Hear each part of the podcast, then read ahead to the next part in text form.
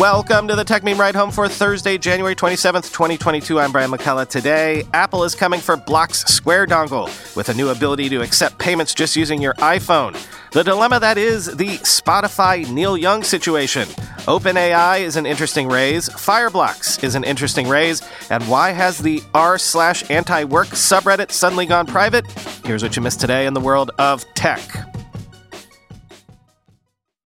Sources are telling Mark Gurman that Apple is working to let businesses accept payments on their iPhones without extra hardware, thanks to tech from Mobeewave, which Apple acquired back in 2020. In other words, why use some sort of hardware accessory like the Square dongle when you could just use your phone itself to accept payments? Quote, Apple is planning a new service that will let small businesses accept payments directly on their iPhones without any extra hardware, according to people with knowledge of the matter. The company has been working on the new feature since around 2020 when it paid about $100 million for a Canadian startup called Mobeewave that developed technology for smartphones to accept payments with the tap of a credit card. The system will likely use the iPhone's near field communications or NFC chip that is currently used for Apple Pay. In order to accept payments on an iPhone today, merchants need to use payment terminals that plug in or communicate with the phone via Bluetooth.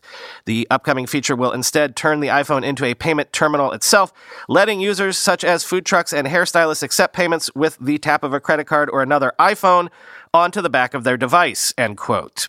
Shares of Square, of course, I mean Block, have been bouncing around because of this news, which, by the way, speaking of Square changing its name to Block, it is also no longer the Oculus Quest. Meta, which used to be Facebook, has officially switched out the Twitter account for Oculus, which is going forward to be known as the Meta Quest. Why?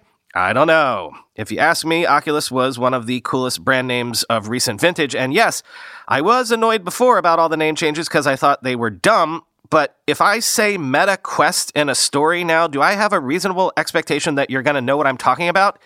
Even in that Bloomberg story we just quoted from, they had to jump through all sorts of hoops to explain that Block was the thing you probably know of as Square. I hope these name changes really do help attract Web3 talent because I promise you, these companies are killing themselves with brand confusion. If it's hard for tech in the know people to keep track of all the name changes, I promise you that normies, well, it's basically like New Deal era alphabet soup for them at this point.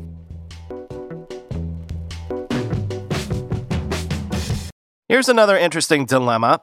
Spotify is removing Neil Young's music from their service after he gave the company an ultimatum between continuing to host his music and Joe Rogan's podcast because of Neil Young's concerns about COVID 19 vaccine misinformation on said podcast. Quote, Mr. Young's record label, Warner Music Group Corp's Warner Records, formally requested Spotify remove the music Wednesday. On Wednesday, Neil Young took more jabs at Spotify on his website, calling on others to join him in removing music from Spotify. I sincerely hope that other artists and record companies will move off the Spotify platform and stop supporting Spotify's deadly misinformation about COVID, he wrote, but added that he, quote, can't really expect that to happen, end quote. Spotify represents 60% of the streaming of his music to listeners, Mr. Young wrote and pointed listeners to where his music is still available to stream, including Apple Music, Amazon Music, and Qobuz, a high res music streamer. Mr. Young also thanked his label for supporting him in his wishes to leave Spotify, end quote.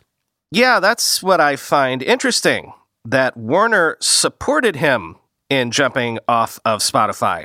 Because here's the dilemma. I kind of doubt that other artists will follow suit, but let's say they did. Let's say there was a steady drumbeat of controversy of some political stripe or another, not just from Rogan, but from all sorts of podcasts. Here's the thing you've always been able to listen to podcasts on Spotify, but Spotify's strategic shift to buttress their music business with podcasting required that they own the content themselves.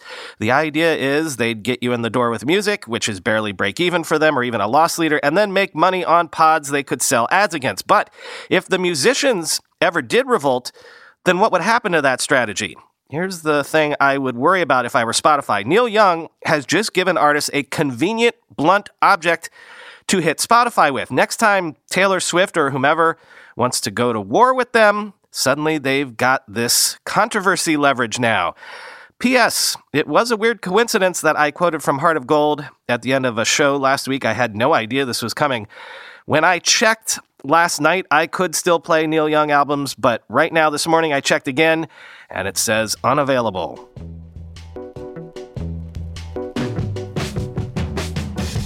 And a quick follow up to this the Wall Street Journal says the plan, as of right now, is for the Meta backed Diem Association to sell its technology to California bank Silvergate Capital, which we mentioned, I believe, yesterday, as a startup that serves crypto companies.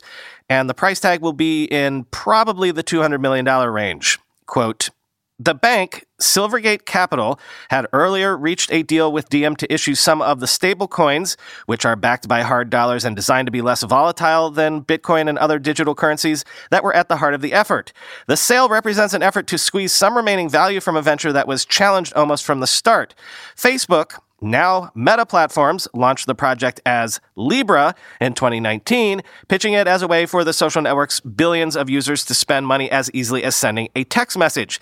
In 2020, the group recruited Stuart Levey, former U.S. Treasury official and top lawyer at HSBC Holdings, as chief executive and ditched the Libra name in favor of Diem. The stablecoin deal with Silvergate was part of a revamp last year meant to appease regulators, end quote.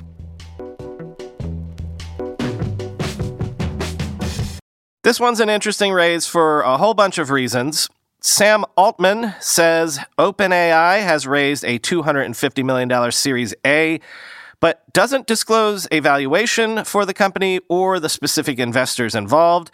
I think most of you know OpenAI, but in case you don't, it was co founded by Elon Musk, it was backed by Microsoft, and it's also that startup behind GPT 3, the big AI advance that everyone has been talking about over the last year. Quoting CNBC, Sam Altman, OpenAI's co founder and CEO, announced the Series A funding round on Twitter late Wednesday without disclosing the valuation or the specific investors. After our pre Friends and Family round in 2016, our Friends and Family round in 2017, our Angel round in 2018, our pre seed round in 2019, our seed round in 2020, and our seed extension in 2021, we're delighted to share that we've raised a Series A of $250 million, Altman wrote. OpenAI, ranked by AI researchers as one of the top three AI labs worldwide, did not immediately respond to a CNBC request for comment. Incorporated in San Francisco in 2015, OpenAI says it is trying to develop safe and friendly AI systems.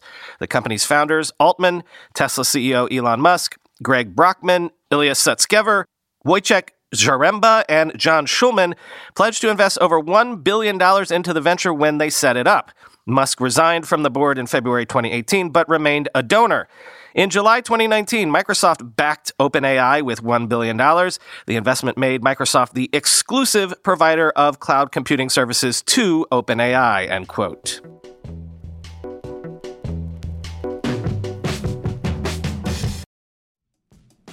We're being sponsored today by a company on a product that longtime listeners know I have used for years and cannot, literally cannot live or at least work without it. 1Password. One Password combines industry leading security with award winning design to bring private, secure, and user friendly password management to everyone. Companies lose hours every day just from employees forgetting and resetting passwords. A single data breach costs millions of dollars. 1Password secures every sign in to save you time and money, any device, anytime. 1Password lets you securely switch between iPhone, iPhone, Android, Mac, and PC with convenient features like autofill for quick sign ins. All you have to remember is the one strong account password that protects everything else your logins, your credit cards, secure notes, or the office Wi Fi password. 1Password generates as many strong, unique passwords as you need and securely stores them in an encrypted vault that only you have access to. I started using 1Password, what, a decade ago? Join me and over 100,000 businesses on board the 1Password bandwagon. Because right now, my listeners get a free two-week trial at onepassword.com slash ride. That's two free weeks at the number one, the word password, all one word, dot com slash ride. Onepassword.com slash ride.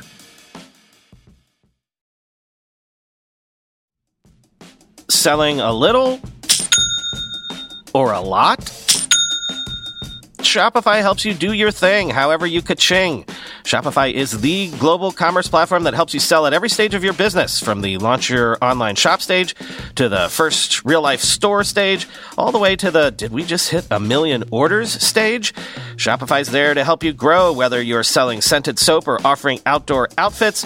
Shopify helps you sell everywhere From their all in one e commerce platform to their in person POS system, wherever and whatever you're selling, Shopify's got you covered. Shopify helps you turn browsers into buyers with the internet's best converting checkout, 36% better on average compared to other leading commerce platforms. And sell more with less effort thanks to Shopify Magic, your AI powered all star. Shopify transformed ResumeWriters.com from the spaghetti code backend I cobbled together in college to the world class commerce platform it sits on today. And Shopify can do the same for your business. Sign up for a $1 per month trial period at shopify.com slash ride, all lowercase. Go to shopify.com slash ride now to grow your business, no matter what stage you're in. Shopify.com slash ride.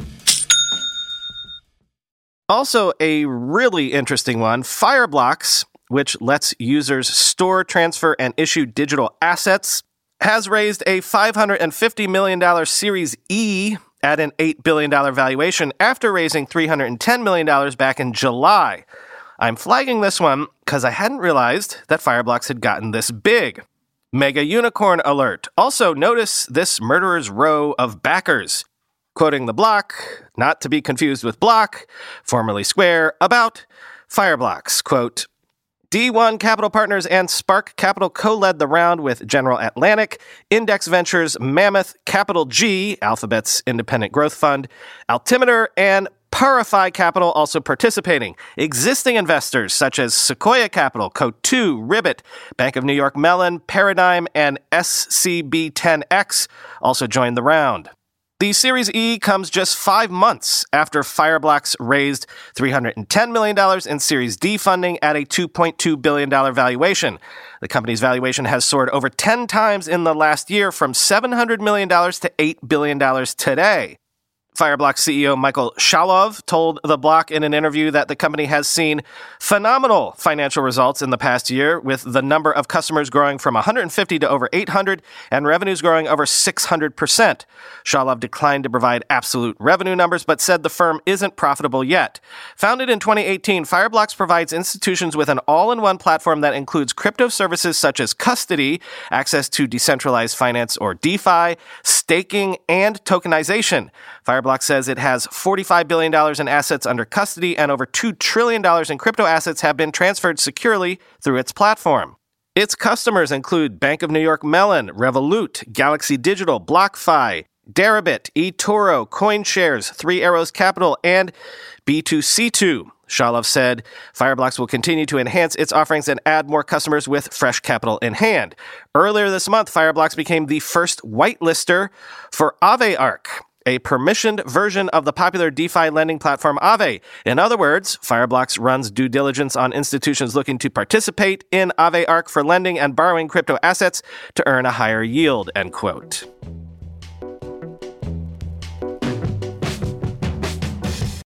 Reddit is conducting a small internal test, their words, of a feature that lets users set any NFT they own as their profile picture on Reddit, which, you know, so is everybody. But what I also wanted to tell you about is that Reddit's r slash anti work subreddit, the fastest growing non default subreddit with over 1.7 million members, suddenly went private on Wednesday, citing ongoing brigading. I've almost told you about r slash anti work a couple of times now. If last year was about r slash Wall Street bets being ground zero for the height of the trading mania. The short way to put it is that r slash anti work is ground zero for 2022's great resignation trend, quoting Bloomberg. The forum's slogan is unemployment for all, not just the rich. Although it's been around since 2013, subscriber growth spiked in the fall, doubling in the last three months alone. It's been fueled by discontent with the state of the labor market during the pandemic. More workers are refusing to accept conditions and pay that were previously the norm. Quote, the point of the movement is not to tell everyone to go quit your job immediately and don't think about the economic impact on yourself or your family. That's definitely not the message. One of the forum's moderators, Doreen Ford, told Bloomberg last month. The central aim of our mission is to undermine and subvert capitalism as much as possible and make it so that people don't have to rely on their jobs as much to pay rent, end quote. First conceived as a place to undermine capitalism, many are now using the group as a place to discuss workers' rights, air grievances against employers, and post cathartic screenshots and videos of people quitting. The forum has more than 1.7 million members and was the fastest growing non default Reddit on January 26, according to the site's public metrics. Now it's locked from view with a post that reads, We're closed while we deal with the cleanup from ongoing brigading and we'll be back soon. You don't need to request to join. We'll be back real soon. I promise. End quote. On Reddit, brigading usually refers to users from another subreddit conducting a coordinated campaign to disrupt another group. End quote. But what's interesting is that maybe there's even more to it. See, that same moderator that we just quoted, Doreen Ford, went on Fox News apparently for an interview recently and got into a bit of a back and forth with the hosts that did not go well.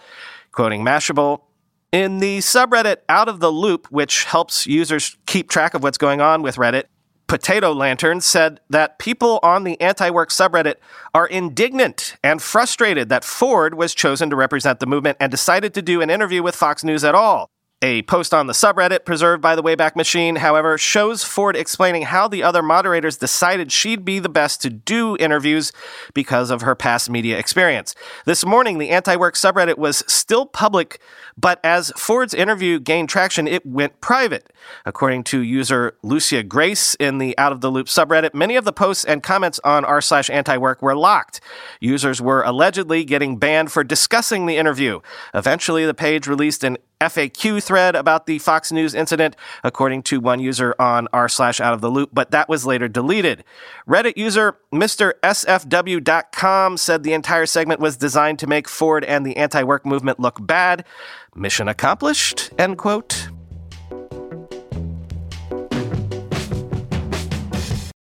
And finally, today, after supply chain issues delayed its launch last year, Valve now says it will release the Steam Deck on February 25th and says reservations will be filled in weekly batches going forward after that, quoting The Verge.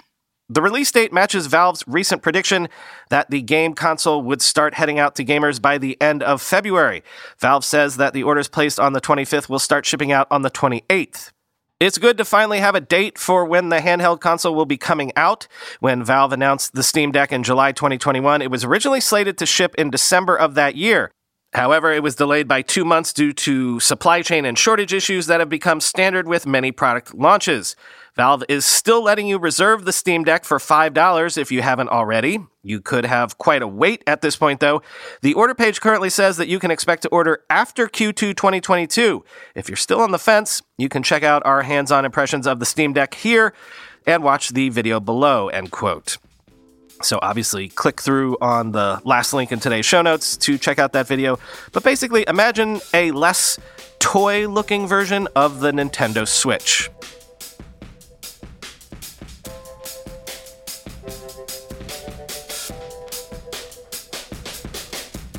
Tonight, Twitter Space, the usual time, 9 p.m. Eastern, 6 p.m. Pacific. We're going to have on the two guests that we didn't get to talk to last week. So, second try is the charm, hopefully. A deeper, more intelligent dive into the recent stock market chaos and what it might mean for the startup ecosystem as a whole. See you there. Talk to you tomorrow.